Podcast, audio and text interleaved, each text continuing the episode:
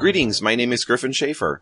And my name is Scott Peterson. And this is episode 28 of Inside Quizzing, a podcast about Bible quizzing for folks who love the Bible. Now, it has been quite some time since we have recorded a podcast. That's been due to a lot of different factors. There was a quiz meet that got kind of scheduled there and got us fairly distracted. I was pretty sick during that quiz meet and got sicker after the quiz meet. And then Scott got a little sick, but he got better really quickly. And then we've got all kinds of schedule stuff that got in our way, and we're finally getting back to actually talking about Inside Quizzing, which both of us truly adore, actually talking about some of the details, or actually pretty much all the details around quizzing and related subjects. So it's exciting to be back, after the weird and unfortunate hiatus. And on the show today, we have a series of different things to talk about. We're going to be, I'm going to be providing a CBQZ update in terms of what's been going on with the software. We're going to be doing a John chapters 8 and 9 review. And we've got a whole bunch of questions that have come in from listeners that we're going to be answering. And then if we've got some time, and hopefully we will, we've got some rules ideas that we want to talk about a little bit. We've talked a little bit about some of them in the past, but we want to go a little bit deeper in some of them and new ideas as well. So with that, we'll just kind of jump in and go forward with our first topic, which is the CBQZ update. So this is, we've done a release of CBQZ, or we launched a CBQZ, the latest version, back in the very end of November. It would have been November 30th that it launched out on Friday. And there's a whole set of different, little bug fixes and improvements and lots of little ins and outs and that sort of stuff. But I wanted to highlight just a handful of things that are of interest, and then something that's coming up probably in the near future. So the first one that I wanted to talk about is official quizzes. So like quizzes that are done in CBQZ at a quiz meet, right? That have that official flag marked on them. They now also have a meet label that can be associated with those quizzes. And why is that really important? In and of itself, it's probably not that important, but it's very useful when you're going back later into the stats pages. And that was something that we were noticing after the fact. You had all these quizzes that were stored there and all these stats and all this data that could be perused through. But it was really hard to kind of map your way around, like, well, I want to find quiz 4 from the third quiz meet or something like that. It's like very hard to isolate those things in that sort of sea of quizzes. So now we've got the meet label. You can organize that a little bit better. And then on top of that, there's a team names display in the stats summary that are on those pages. So when you put those things together, it's very easy to find the quiz that you might be interested in finding some additional information on. So if you happen to be a quizzer or a coach in a particular quiz, and then you've got this idea about a particular question that was kind of lingering in your mind, and then, let's say it's lunch the next day, or it's 2 or 3 weeks later, and you're like, oh gosh, what was that question? Where was that? What was the reference to that? You can actually pull that up, and you can actually see the reference to the question and the question type that was asked for every question in every quiz, along with all the stats that are there. So that's kind of neat. We also made the material highlight a little bit more prominent. And I also, because I have an OCD sort of sickness when it comes to UI and user experience, UX sort of things, I fiddled around a little bit more with the meet status page, which is, I think, Scott's favorite feature of all of CBQZ, is just that meet status page, because you can find out where every quiz room is, what question they're on, what the scores are in each of the rooms, all by looking on one page. And by the way, that will scale down and work just fine on most cell phones. I think any smartphone, it should scale down and work just fine on. So if you show up to a meet with a smartphone, you can log in just with any browser that you have on your smartphone, and you'll be able to get live updated streamed data about everything that's happening at the meet in terms of quiz rooms and teams and scores and all that kind of stuff, which is kind of fun. So coming up fairly soon, we have I'm very, very excited about this. We're very soonly going to add our first second district. That is to say, we've been operating CBQZ so far as just a single district, a single Pacific Northwest CMA-based district. But we're actually going to, but from the very beginning of CBQZ, it was always designed to be able to work with multiple districts. And we are soon going to be adding our first non-PNW CMA district, which will be fantastic because, again, you can tailor the rules of how CBQZ works in terms of scoring, in terms of question types, in terms of distribution and material and all kinds of stuff that can be tailored and customized per district. And so it'll be exciting to see some of that functionality get leveraged. All right, so I think that's it for CBQZ, but let's kind of move on to our... Oh, you have something, Scott? I have comments. I'm definitely excited for a second district to be using CBQZ. I find that it's probably out of necessity, but the other very large districts that I talk to on a semi-regular basis are decently technologically savvy. And I think that's kind of because you have to be when you have a large district, many quiz rooms. And so it'll be cool to see CBQZ start to get utilized, at least in one other, but I'm hopeful for some of the Canadian districts because they are historically large and very well run, and it would be a wonderful test for CBQZ. The official quizzes having the meat label is awesome because currently the official stats come in on paper score sheets, but when the meat is done, I go through and I input all of those score sheets for two reasons. One, which is the very secondary reason, as it turns out, is I compare my input of those score sheets to the official stats that came out. And there's usually a few errors to fix up, be it a scorekeeper error or a statistician error, and then I can just get those individual stats rock solid going forward. But the bigger thing that I want is I'm just curious about per quizzer, per quiz data. Well, now that the CBQZ quizzes are going to have a meat label, it hopefully will be easier for us to compare the data that I have input with quizzes that come into CBQZ as we work to make scorekeeping more and more, or less and less error-prone in preparation for the day when CBQZ will handle all the official scorekeeping, and then we won't have paper at all. And the meet status page, it's definitely my favorite page, and I mean, it's amazing to me because I'm running the meet, and so I want to know the status of all the quiz rooms, but it would be amazing if I was a coach, if I was running a program and needing to drive everyone home for the evening on Friday. If I was a parent, it's just a great look at where quizzing's at. It's information at a glance, and it's awesome that it works in a web browser and on pretty much any kind of device you could dream up. Well, yeah, I mean, as I'm remembering back to my days as a coach, and I mean, one of the chief things that I would have to care about as a coach during a meet was, you know, where's my team going to quiz next? And that would be on a schedule. And then where is that room, you know, in terms of not where physically, but where is it in the schedule? Is it, you know, and is it, usually they'd be like one quiz ahead, and I'd be like, okay, well, there's a big difference if they are on question 2 or question 18.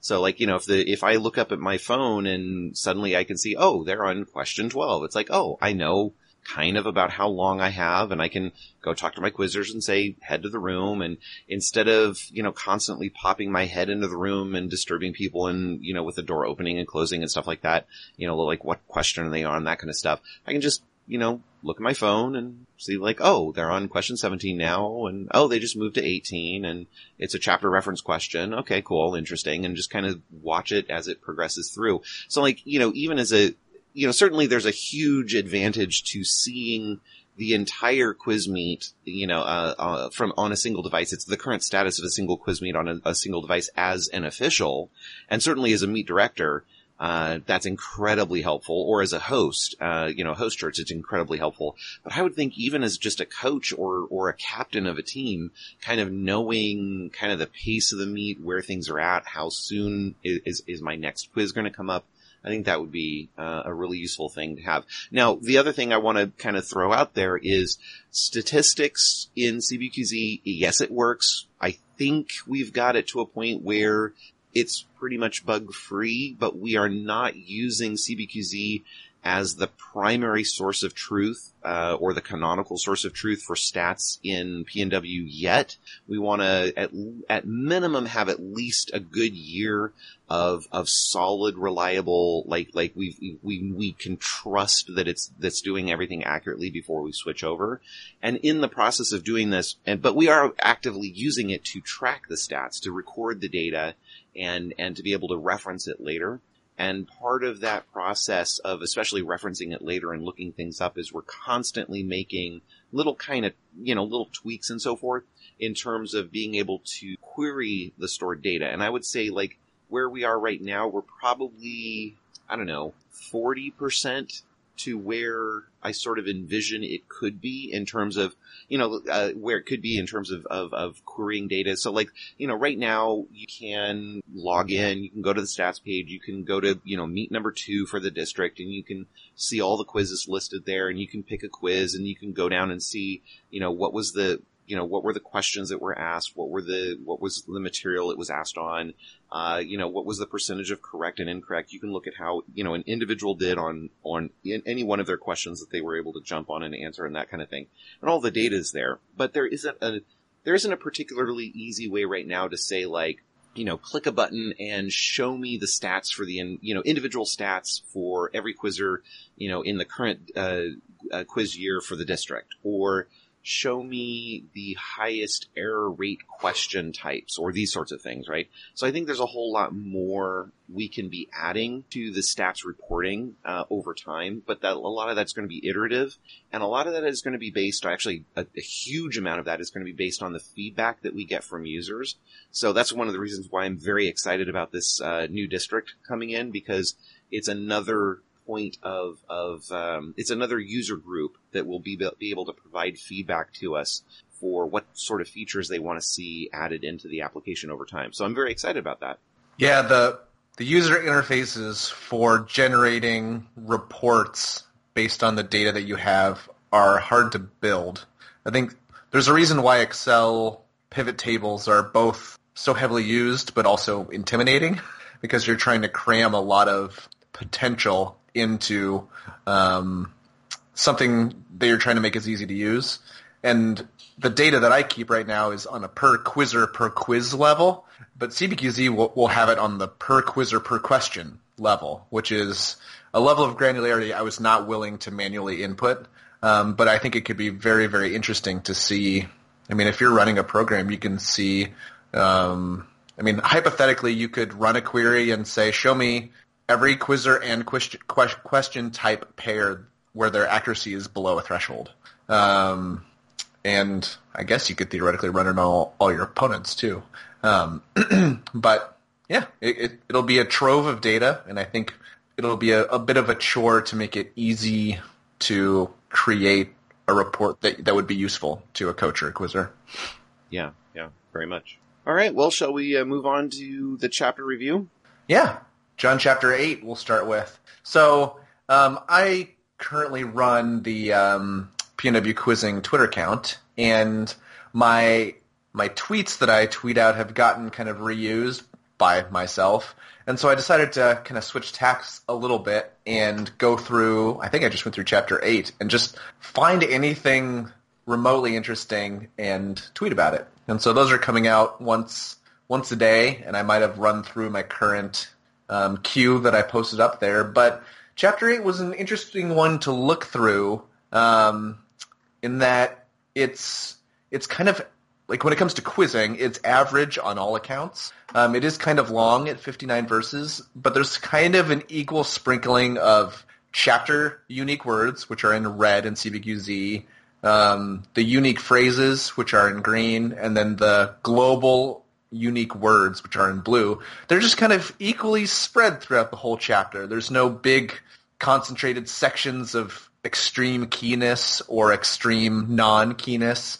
Kind of in the middle bit, verses 21 through about 42, there's a very small amount of unique words, so that's a bit more of a unique wasteland of sorts.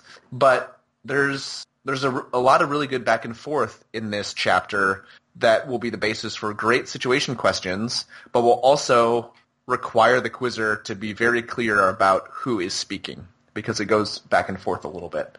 And that's definitely the point of situation questions. The quizzer might be able to finish the quote perfectly, but then when they're prompted for their answer of, you know, who said it or how, and they have to know, is it the Pharisees, is it the chief priests, is it Jesus, is it John? And that's where you'll see the quizzers separate themselves when they're often having to go back to find the speaker of a quotation. Yeah, I had a very similar experience reading through 8. You know, that sort of we had been talking about keywords, either key universally or unique words universally or unique to the chapter and so forth, or phrases and so forth, how they tended in chapters of the past to be sort of clustered in some areas and absent in others. And in chapter 8, they seem to be fairly evenly distributed.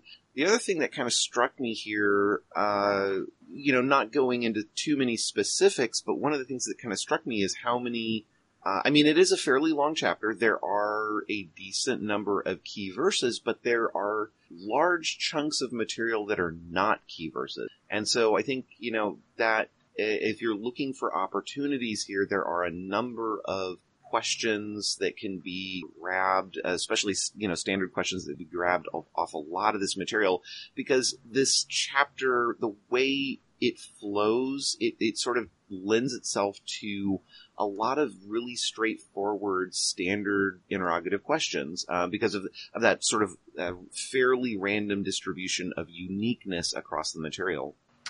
Yeah, and there's kind of a, as Griffin was saying, there's not a whole lot of key verses in this chapter. There's kind of a flip side to everything. So in past podcasts, we said, maybe you're a key verse quizzer who wants to try to do a little bit more than just key verses. Well, if there's a chapter that has a ton of key verses in it, well, maybe you want to try to memorize that whole chapter because there's a small amount of non-key verses.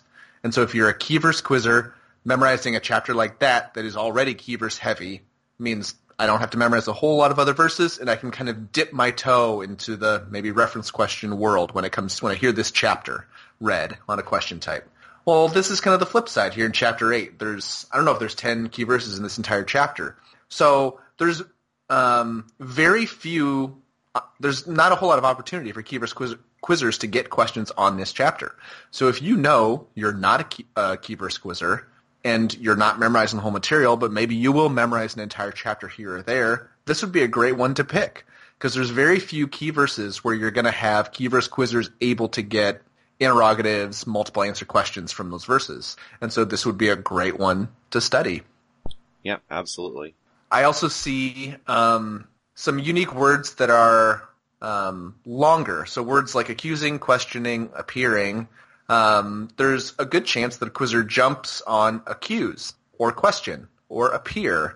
And I think it's helpful to note that longer forms of these words are unique words. And so the first thing I would do when I see accusing is a unique word is I would go and I would I would search in CBQZ for accuse, see how many times it comes up, and it's kind of nice. Accuse only appears twice, but accuser appears once, and it's a unique word, and then accusing appears once, and it's a unique word. And for some people, looking at all of those forms together, because they are so similar, they're all the same word base, can be confusing. But I like to see them all together and then figure out some sort of mental trick to separate them from each other so that they would stick out of my mind. And then I would know if I jumped on accuse, I would have an idea of what I'm going to go for. Because I think if you hadn't noticed that accusing and accuser are keywords or unique words, then if you jump on accuse, your mind's going to think of accuse. And that's all, because that's what your brain heard. But looking at those words that are a little bit long, seeking later in the chapter, glorifies. I bet you the word glorify appears. But just kind of making a note of those. And these weren't things that I took notes on and then restudied the notes. Just as I was reading through or quoting, I would kind of just take notes of them or just pause for a second and say, oh, accusing, 3-syllable, unique word, not a whole lot of occurrences of accuse. And I would just kind of do that so that if I happen to jump on it, hopefully this little pause and extra time here would stick out and I would remember it. Now, I'm sure there are many things I looked over that I never remembered again because I didn't go back and review them. But just these little things that you find interesting or that you're curious about and go search in the other parts of the material will definitely help your brain hold on to them. Yep, absolutely. All right, well, moving on to Chapter 9, what are your kind of thoughts there? Well, I haven't looked at it until right now, or at least for the purposes of talking about it on the podcast, and it looks like there are very few unique words in the first kind of 80% of the chapter, with the exception of verse 8. So there might be some good opportunity for reference questions in the first two-thirds or three-quarters of this chapter. There might be fewer interrogative words compared to the average. At least that's how I write questions. I think that's how Griffin writes questions too. And in general, I think the PNW Quizmasters write questions where they're just trying to write good questions of the most appropriate type wherever they happen to occur. So we're not trying to get two interrogatives from every verse. If there's just not a good flowing interrogative that tests the material in a verse, we just won't write one and test the material in that verse with the best question type that we can. It might be a multiple answer. It might be a reference.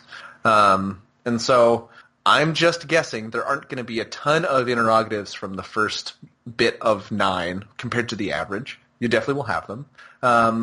But I would challenge yourself if you're a quizzer who likes multiple answers or likes reference questions, just read through it with a little more of an inquisitive eye and say, hey, can I find any of these questions here?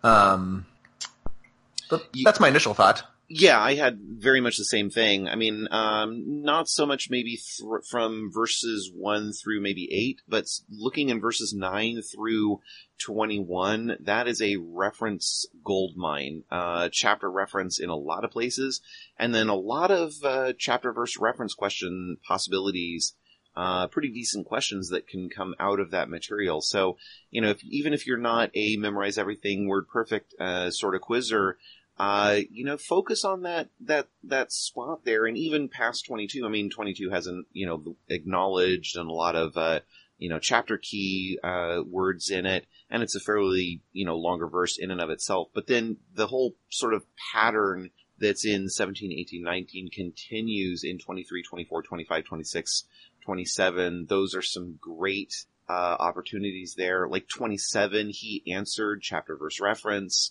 The quote that is completes at the end of 27, that just sort of screams to be a chapter verse reference question. So, and you know, I haven't looked at the stats, but sort of my, you know, Quizmaster Spidey sense tells me that reference questions are under jumped on and under answered, in our district. And so, you know, if you've got, an interest in expanding your average a bit, the chapter verse reference questions and chapter reference questions would be a fantastic way to do that. There's a lot of opportunity in Chapter 9 for that. Yep. I think you often see kind of a cycle of quizzing prowess isn't the right word, but there's definitely a cyclical nature to a district over time. And there are definitely years where you have very experienced quizzers who are older and maybe upperclassmen, and they've definitely identified reference questions as the most foolproof if you are willing to do the work to know the material. And I totally believe that they are the least risky questions if you are willing to put in the work to memorize the material. And right now we're kind of in a trough where reference questions are not jumped on very aggressively. And that just poses an opportunity. And that's how these cycles happen, right? Chapter verse reference questions and chapter reference questions are jumped on slow enough to entice some current quizzers to memorize a full chapter here and a full chapter there. And then slowly the jumping speed increases. And I expect those quizzers, if they memorize well, to be able to get a pretty high accuracy on those reference questions. And then over time, the pace will continue to go up. And then maybe some of those quizzers will graduate, and then the pace comes down. But it's definitely cyclical, and I think there's opportunity on reference questions. One thing that I did tweet out was at the end of verse 8, there's a unique word, beg. And I really didn't think that there was a good way to write that into an interrogative question. Usually you like to take note of unique words because they're often in interrogative questions and near the beginning. But beg, I just couldn't really see a good way to write it. Now, I did have two suggestions from a very good current quizzer and a very good former quizzer on Twitter who thought that beg how and what and beg could both be interrogative questions. And I think both of them could totally be interrogative questions, but I don't think they're that good. And so if I'm a quizzer just kind of scoping out the unique words, I would not expect to get questions like that on that word beg. And so beg would be a unique word that you just wouldn't have to, you don't need to know it as well as other words. Like looking earlier, spit or formerly or begging or later in the chapter acknowledged. Like there's a pretty good chance that those unique words are in interrogative and multiple answer questions and near the beginning of the question. But I don't think it's the same case for beg. Yeah, and then plus looking at verse 8, I mean, a lot of opportunities here for multiple answer questions. You know, sit and beg, and then his neighbors and those who had formerly seen him begging. You know, they're beautiful opportunities for multiple answers from 8. And so, you know, if I'm able to grab a couple of really good multiple answer questions and then ask a couple of good interrogative questions, formerly what or begged asking or begging. Let me see if I can talk correctly. Begging asked what or something like that. Oh, no, that one's kind of weird. Now that I say it out loud, I'm like, no, that one's kind of weird. But there's opportunities here for a lot of questions. I wouldn't kind of descend down the ladder to some of these more convoluted questions. Absolutely. And I always found that fun when I was studying is kind of put yourself in the mind of a question writer. And this verse has a good mix of key stuff and not key stuff, multiple answers, interrogatives. And so there's a lot of opportunities where you can totally guess where a question writer is going to go. And so because of that, there's a low chance that they use beg as the basis for any question. If it was a verse that didn't have all those really good, obvious opportunities for questions, maybe a question writer would write a less than ideal question, but that is still valid. But as Griffin said, I don't think that's going to happen in this verse. Yeah, indeed.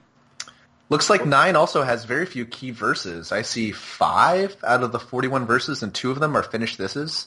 That's definitely another exhortation I have to people. Those special key verse types. So finish these two, quote these two, finish this, and the next. There are very few of them relative to the number of total key verses.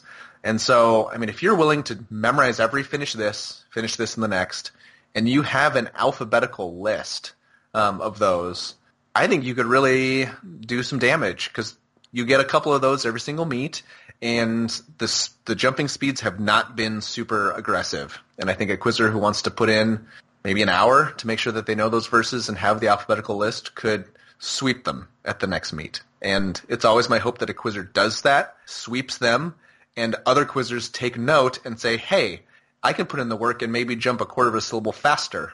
And then you get quizzers working harder on the material, really working to understand a question type, which enables them to make a study list.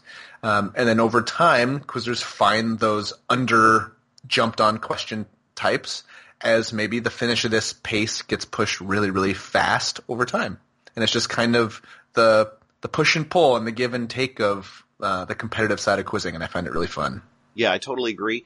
The other thing I would add here is, you know, we're talking about like strategies for you, the listener, depending on who you happen to be. But if you, the listener, happens to be a captain who memorizes a lot or even all of the material, I would consider looking at what Scott just said in terms of how to motivate and encourage your third and fourth chairs, or even your fifth chair if you happen to have a fifth quizzer and a sub. This would be a great opportunity to help motivate your, like, you know, get third and fourth quizzer bonuses on some questions that, I mean, certainly you could jump and answer them, but it's worth so much more to your team to get those third and fourth quizzers up there. Definitely. And finish this and the next, and probably multiple answers are probably some of the quickest return on your investment that you can get. Now, those types definitely have a very limited upside, meaning it probably would be hard to make Great West just studying those types. But if you have third, fourth, and fifth quizzers on your team that maybe get a question or two on meat, looking at those types and helping them study for them could definitely double, you know, from one or two questions of meat to three or four or maybe five or six. And those can have a huge impact, both for how your team scores and how your team places at the meet. But I think it drastically increases the fun that all the team members have, like, together. And then it also increases the fun that single quizzer has. I think those are really awesome things. I love to highlight it when teams get third, fourth, and fifth person bonuses. They're relatively rare. And it was always one of my favorite things to do as a quizzer when I was on a team that could do that regularly. Yeah, absolutely. And so coaches take note also if you're trying to motivate your third and fourth chairs on, you know, however many teams you happen to be coaching. This is a great opportunity for that. I think we've hit chapters 8 and 9. Shall we go on to some questions from listeners? Yeah, let's do that. The first one from chapter 9, verse 21. You want to hit that one up? Yes. Let's see here. So in chapter 9, verse 21, let me pull it up here. It says, as part of the verse, but it says, ask him, he is of age. Now in verse 23, it contains the phrase, he is of age, ask him. So the same 6 words... And we can think of them as a 4-word and a 2-word phrase that are identical, but just reversed. Like in verse 21, ask him is the first phrase, and he is of age is the second phrase. And in verse 23, he is of age is the first phrase, and ask him is the second phrase. So the question was posed, if a quizzer jumped on a quote or CBR and quoted either phrase in reverse order, could they be called out of context for quoting from the other verse? What do you think, Griffin? I think no. Now, I think that if it was a quote question, I could not count them correct yet, but I don't, by just putting those out of order, I wouldn't necessarily put them out of context. I think the same thing could be said for, you know, imagine somebody says, ask him, and there's another verse that says, ask him. Is just saying, ask him, does that put you out of context? Well, of course it doesn't. I think, and then saying, well, if you are in a different verse that doesn't have repeated material and you simply say parts of that verse out of order, no, that does not put you out of context. You need to be clearly referencing material that isn't in the verse that you're actually talking about. I agree. And I'm going to say some things that I believe pretty strongly, but also I don't like that I believe them strongly because they feel almost hypocritical or a poor belief. But I think that most rules in quizzing are best if they're objective. So if there's kind of a clear right and a clear wrong, because it just leads to greater consistency. It's easier to get good officials for quizmasters. You don't frustrate quizzers who are working hard to memorize the material. And at the end of the day, we want quizzers to be counted correct when they have adequately memorized the material and can display that. And if there are inconsistencies in rulings or the ways that the rules are written that cause that not to happen, then it's kind of a slight disincentive to quizzers to study. So in general, I think things should be objective. Well, the context rule is not. It just says quizzer has to be in context. It doesn't say definitively what amount or something of words takes you out of context. But I think that's wonderful. So in contrast to what I think about most areas of the rulebook, I think the subjectivity around context is wonderful. And I think I take this very seriously as a quizmaster to decide whether or not I think a quizzer is truly in a different context. So in a case like this, he is of age, ask him, he is of age. I don't think there's any way for me to tell where the quizzer is. It's the same material, just reversed. The reversal doesn't really change the meaning at all, and so I really can't find any way to call the quizzer incorrect here. At the same time, I don't think a quizmaster can really be expected to judge intent, even though that's what we're doing here. And so as much as possible, I try to rely on the words as they are spoken. So it could be a quizzer misspeaks and says a sequence of words that are in a different context. Well, I don't think as a quizmaster I get to say, well, they didn't mean to, so then it's okay that they said something from a different context. I'm just saying, like, they did say something from a different context, and I'm going to call them out of context for that. And when it comes to context, I kind of have this sliding scale of strictness. So when it comes to interrogatives, multiple answers, I'm decently lenient. I want it to be obvious that a quizzer has gone into a different context or switched context before I call them out of context. When it comes to a reference question, I'm a lot more strict. For example, if one verse said the bubbling stream and another verse said the bubbling brook, well, if it's an interrogative question, those two words have a very similar meaning, and I might let it slide if the quizzer said one. But when it comes to a reference question, those slight differences are often the very basis for this reference question. And so I would not let it slide when it comes to reference questions. And those are a few things that I'm always trying to square or rectify in my head. I don't like, in general, that the definition of context is subjective and I am needing to rule on something subjective in a consistent manner. And I also don't like the general notion of a different severity or strictness of context based on the question type, but I think both things are in the best interest of the quizzer and in the best interest of rewarding the quizzers who have studied the material to the extent that they can get correct questions. And then if you are rewarding just to the quizzers who have studied the material well enough to get correct questions, then you are encouraging the similar levels or types of study in the future. And that's kind of a lot that I just threw out there. Yep. Well, and I pretty much agree with everything. On a hypothetical note, and I'm not sure I actually like this idea, but on a hypothetical note, I have sort of, as a thought experiment, daydreamed about the idea of doing away with context entirely. And just saying, yeah, if you happen to be out of context there, that who cares? Like, you have 30 seconds to answer. You're not correct until you get the right material. I don't know how that would be so bad necessarily. I don't know. Do you have any quick thoughts about that one? My gut feeling, because this was proposed, I think it was 2013, and I'm sure people have had ideas like this before, but I heard about it and I thought that was just a terrible idea, because you're going to have quizzers just saying as much stuff as they can in the 30 seconds. But the more I think about it, doing away with context, I definitely do rule quizzers incorrect for going out of context, but it pales in comparisons to the percentage of the time that I rule them out of context for either not giving the correct information or for giving incorrect information. And both of those would still be requirements. And so it's kind of hard to quote from a different context without giving an incorrect answer. So if they want to say random groupings of words that might put them in a different context but is not enough to count them incorrect, it's probably fine. And then there's less checking for the quizmaster to do.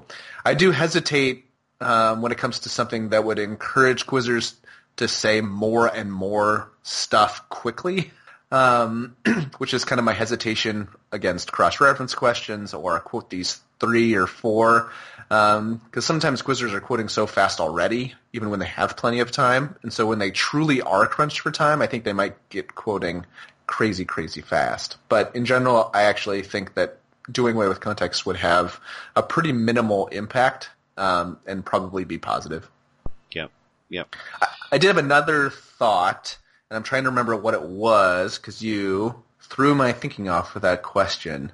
I have no regrets. I remember. So in a very recent, within the last year, update to the rule book, unique words are required.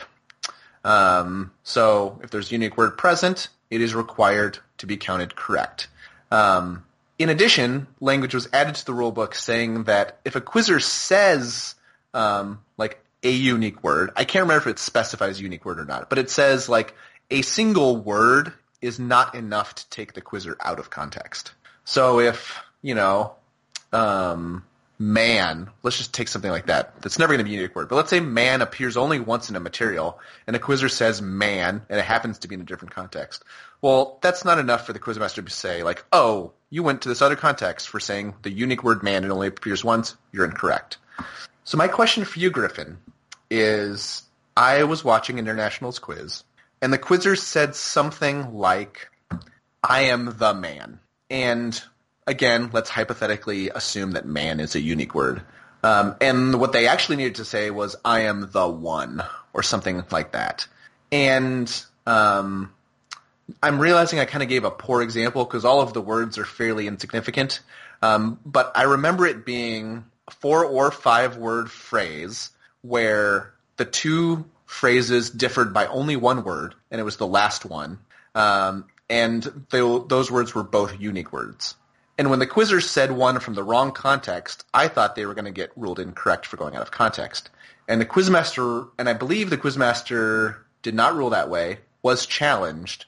And when they overruled the challenge, their reasoning was, I cannot call a quizzer out of context on just a single word. Well, the way I interpreted that is like just a single word kind of in a silo, and not a single word attached to other words. So in my mind, I viewed this as a 4 or 5 word phrase and not one word. But I was interested in your thoughts, Griffin, because you could argue that this word was the only one that differed between the two phrases. And so it kind of is a single word, if that makes sense.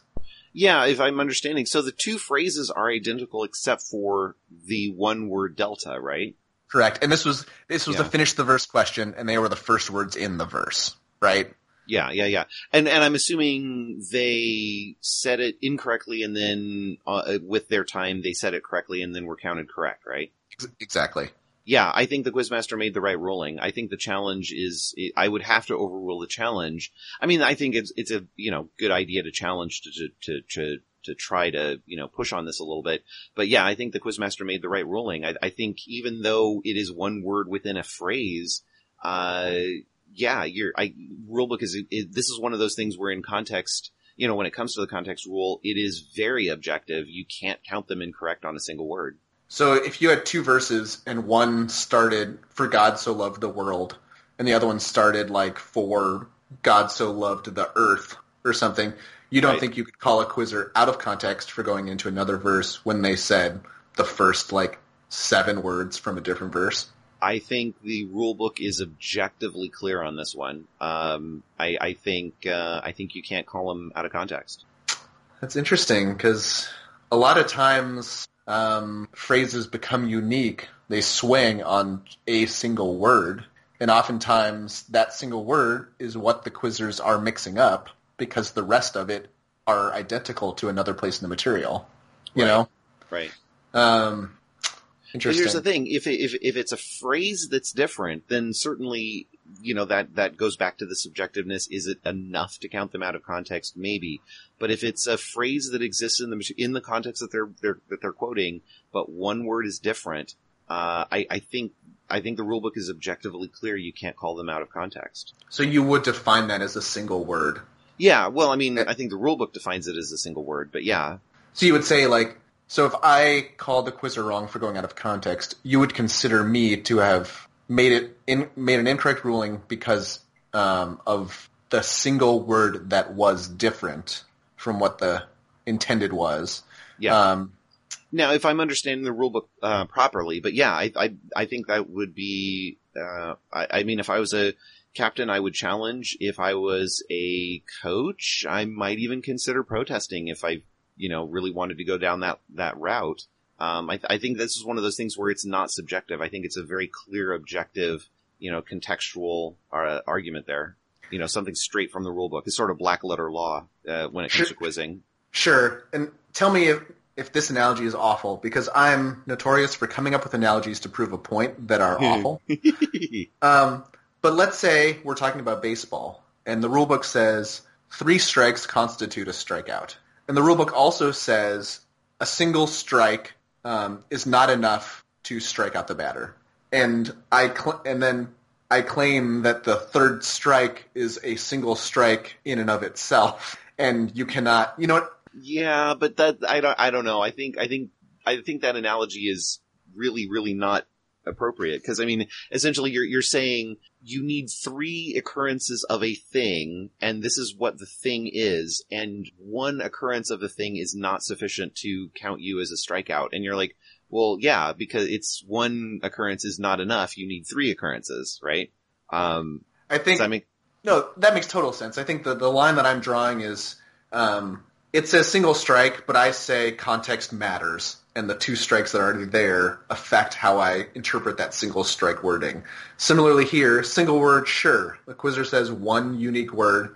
I'm not going to call them out of context based on that, but I think what they said before has a lot of weight.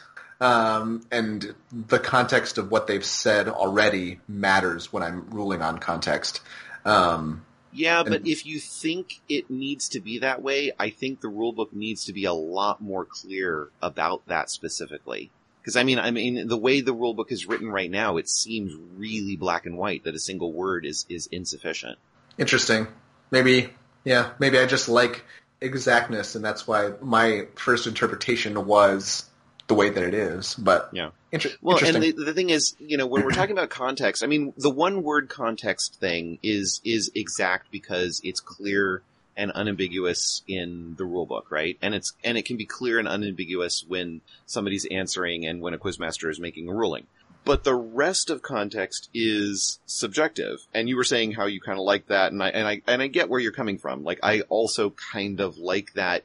If I have to make a ruling based on whether or not the person is in or out of context, I like having the subjectivity around that, even though, like you, I very much prefer and would relish the opportunity of having everything being objective, which is part of why I am desirous of getting rid of context altogether, because I don't think there's really going to be all that much negative that comes about of it.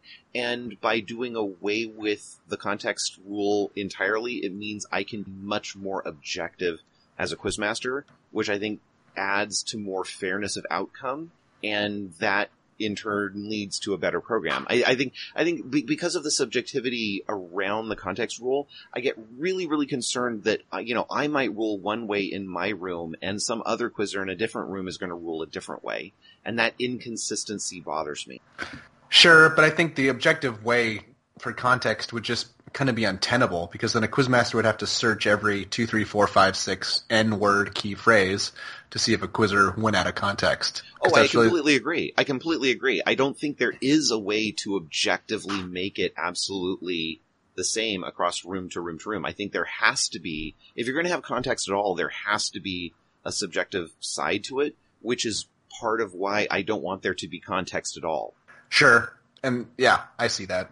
Now, I also have viewed a quizzer's knowledge of the rulebook and ability to challenge as part of your kind of tool set as a good quizzer, which is why understanding that there is going to be some level of inconsistency among rooms, especially on something like context, that quizzers should feel very empowered to challenge on context. And if that's happening on a more regular basis, it probably pushes the district towards more consistent rulings, because I definitely know it's those sorts of things that I take note of when I really wrestle with it as a quizmaster, and those are the things that I will discuss with other quizmasters, you know, and we'll say, hey, quizzer said this. I thought they went out of context. They challenged and didn't think they did. What do you think? And I think those conversations will push us towards more consistency, even in a world with context. Yeah, I completely agree. Well, and on that note, we should probably move on to the next question, which is something kind of related to what you were just talking about, the difference between quizmasters in different rooms. And the question that comes in from a listener reads as follows. How do I quiz well in a quizmaster's room when I don't like their questions, their speed or lack thereof, their rulings, or I've been unlucky while they've quizmastered? So, I mean, there's a lot in that question to unpack. You know, the idea of, like, I don't like their questions. I don't like their cadence. I don't like their ruling. I don't like the size of their room. I don't like, you know, whether the room echoes or not, or it's too hot, or it's too cold, or it's, you know, too big. I've heard people complain that they don't like quizzing in room one because it's usually the main sanctuary. It's really big. It's, you know, kind of scary. They prefer the smaller rooms, all that kind of stuff. Like how do you overcome these things? And there's a lot of these things listed here, and then I sort of added, a few other different things to try to overcome. And I think the solution to each of them is a little bit different, right? Like, how do you overcome not liking their questions? How do you overcome not liking their cadence? How do you overcome their rulings and that kind of stuff? Then there's things about the room in particular, right? How do you overcome the room? Well, overcoming the room, you basically just have to get used to it. You have to force yourself to be as consistent as you can in any context, whether it's a small hot room, big room that echoes and is hard to hear and is cold, and everywhere in between. You sort of, as you're moving room to room, you sort of have to adjust yourself and get yourself prepped as best you can for it. There isn't really much that you can do about it. I know that meet hosts are always trying to make the rooms as consistent as possible. They're trying to make the temperature controls reasonable. They're trying to make the sound, the whatever muffled sounds come in from outside. They're trying to reduce the noise and distraction and so forth. They're trying their best to make it as effective as they can in terms of the location. But in terms of a quizmaster in particular, like, how do you deal with not liking their questions or their speed, their cadence, or their rulings, or so forth? So when it comes to questions in PNW right now, because we're using CBQZ, we're actually using a shared question set. So there are no Scott questions or Griffin questions or Cuddy questions or anything like that. Like, all of the questions are a single question set. Now, there are occasionally some not so good questions. Those pop up, and, Scott and I and others are marking them, and we're editing them, and we're constantly, refining them and so forth. But there isn't like that particular quizmaster's questions, we're all sharing them together. But that being said, if you encounter a question that you don't like, or for whatever reason you're like, wow, that was an awful question, if it's awful enough that you can challenge, absolutely. If it's not awful enough to challenge, mention it to the quizmaster after the quiz.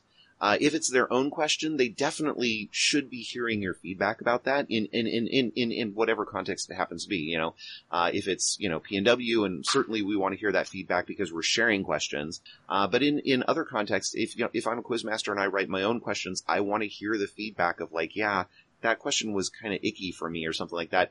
Even if I disagree with you, I'm going to go back and read the question again. I'm going to go back and be like, maybe I should study that a little bit more, or I'll ask other people for their input or something like that.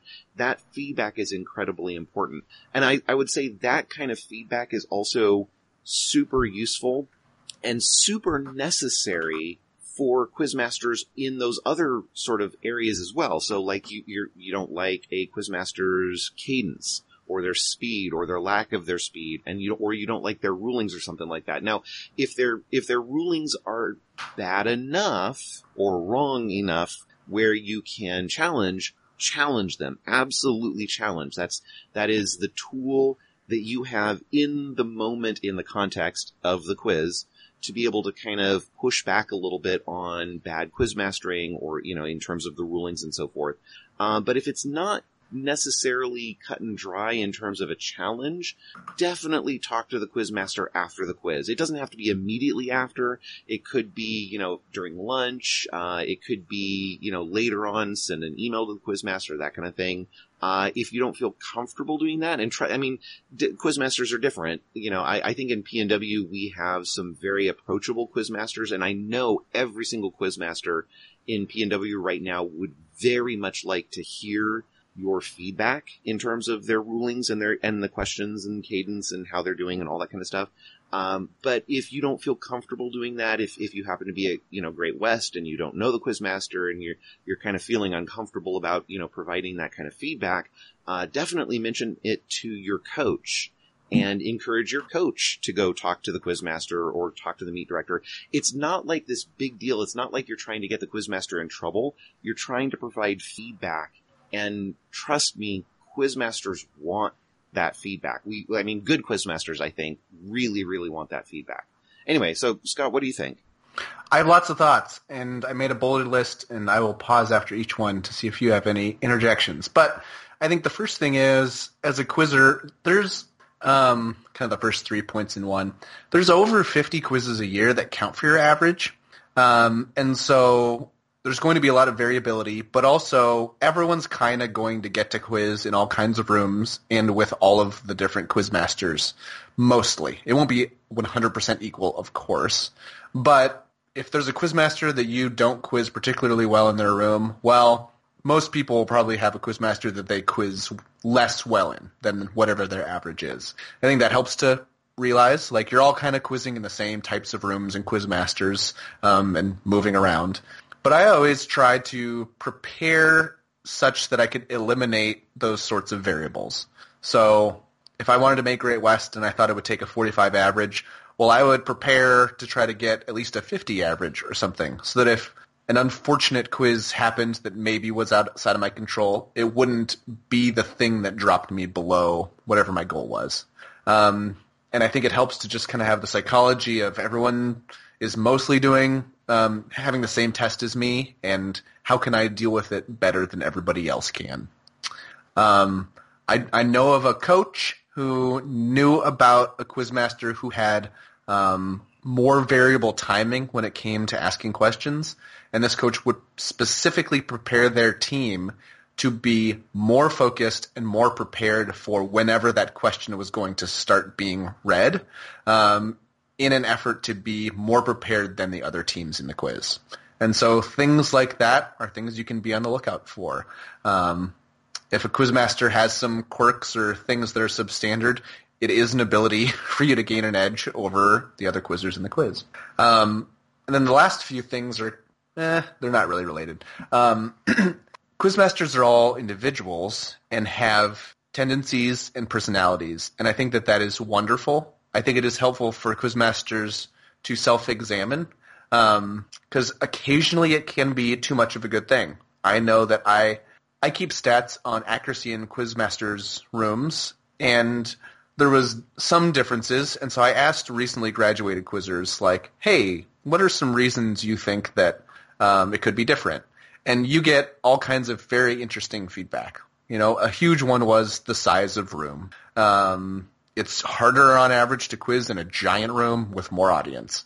But then the quizzers would also say things like, these quizmasters are a lot more fun. Their room is more, they make it more fun to quiz in their room. And so you're more at ease and often quiz better. But on the flip side, they may be less exacting of a quizmaster, which may lead to more inconsistency, which might hurt a quizzer. And then thinking about the other type of quizmaster who might be very exacting, which might provide consistency that's great for the quizzer, but might also come across as intimidating or harsh or cold, which will make it harder for the quizzer to quiz well. And so there's definitely no need for every quizmaster to be the exact same, but I think it's helpful to, like, I'm definitely one of the more harsh, intimidating quizmasters. And so I want to, as much as possible, try to say nice things, make the room be welcoming, because I want quizzers to both experience wonderful consistency and exactness from me as a quizmaster, but also not be put on edge because of my demeanor. So I think that's helpful for quizmasters to think about. I know when I was at Internationals, there was one quizmaster who read questions in a way that I had never encountered. They paused significantly after the last question. So they would say, question number one is a quote question. Question number one, question. Quote Hebrews chapter 1, verse 8. And to me, this was maddening. Like, this is not how you should read a question. And rather than adapt, kind of accept it and adapt, I almost wanted to fight it. And as a result, quizzed very poorly in that room for the entirety of the meet. Not realizing that this pause, even though it was new for me, was a consistent length every single time.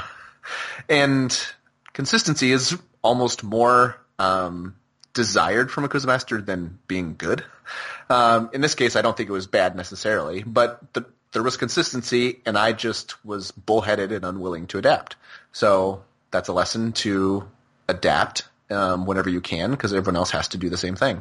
I've also run across quizmasters that probably are not super confident in their abilities, and so any sort of challenge or protest or criticism, they almost take it personally and then hold it against people. And that's a pretty poor form as a quizmaster. because quizmasters are supposed to be the adults.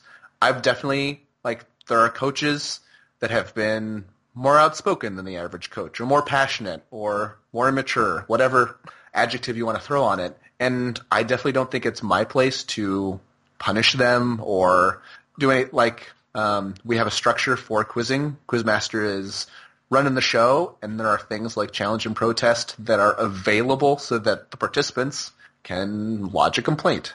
And I always will adjudicate those structures the exact same way, regardless of how the challenge or protest was gone about.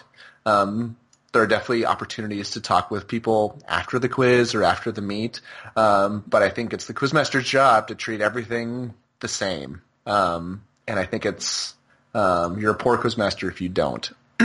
But also thinking about the variability, kind of going back to the quizzer's point of view, there was a year at Internationals where PNW did very well, and among the 12 prelims, 6 of the prelims were in the room of a quizmaster who was excellent, just far and above better than the other 3 quizmasters.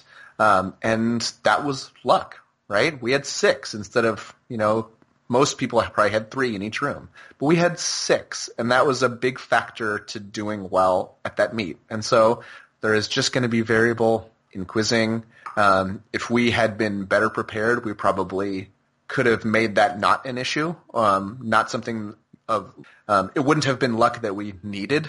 But with any competitive structure, there's luck involved, variability involved. That kind of keeps it fun. I think as much as we want perfect equality of everything for everyone, if we had that, if we could design a competitive structure and a rulebook and officials, and we got that, I think we might find it boring as much as we desire it now. So that's my brain dump about different things you might experience from Quizmasters as a quizzer. All right, very cool. Well, and on that note, we are a little bit over time, so we should probably pause here and continue on with listener questions and rules ideas in our next episode. But if you have any particular questions that you'd like to throw our way, or even better, if you disagree with anything that we've said on this or any other episode, we would very much like to hear from you. Please email us at iq@cbqz.org. And even if it's just to say hi and you're listening, we like to hear from people who are listening and just to let us know that you are listening. That's fantastic. But if you have any thoughts about either questions about quizzing or thoughts for topics that you'd like to hear covered in future shows or any kind of rules ideas that you have or disagreements that you have with us, we'd very much like to hear from you. So email us at iq@cbqz.org, and you can follow us on Twitter at Inside Quizzing. And with that, I will bid you all adieu, and thank you, Scott, and thank you all. Thanks, everyone. Happy listening and happy studying.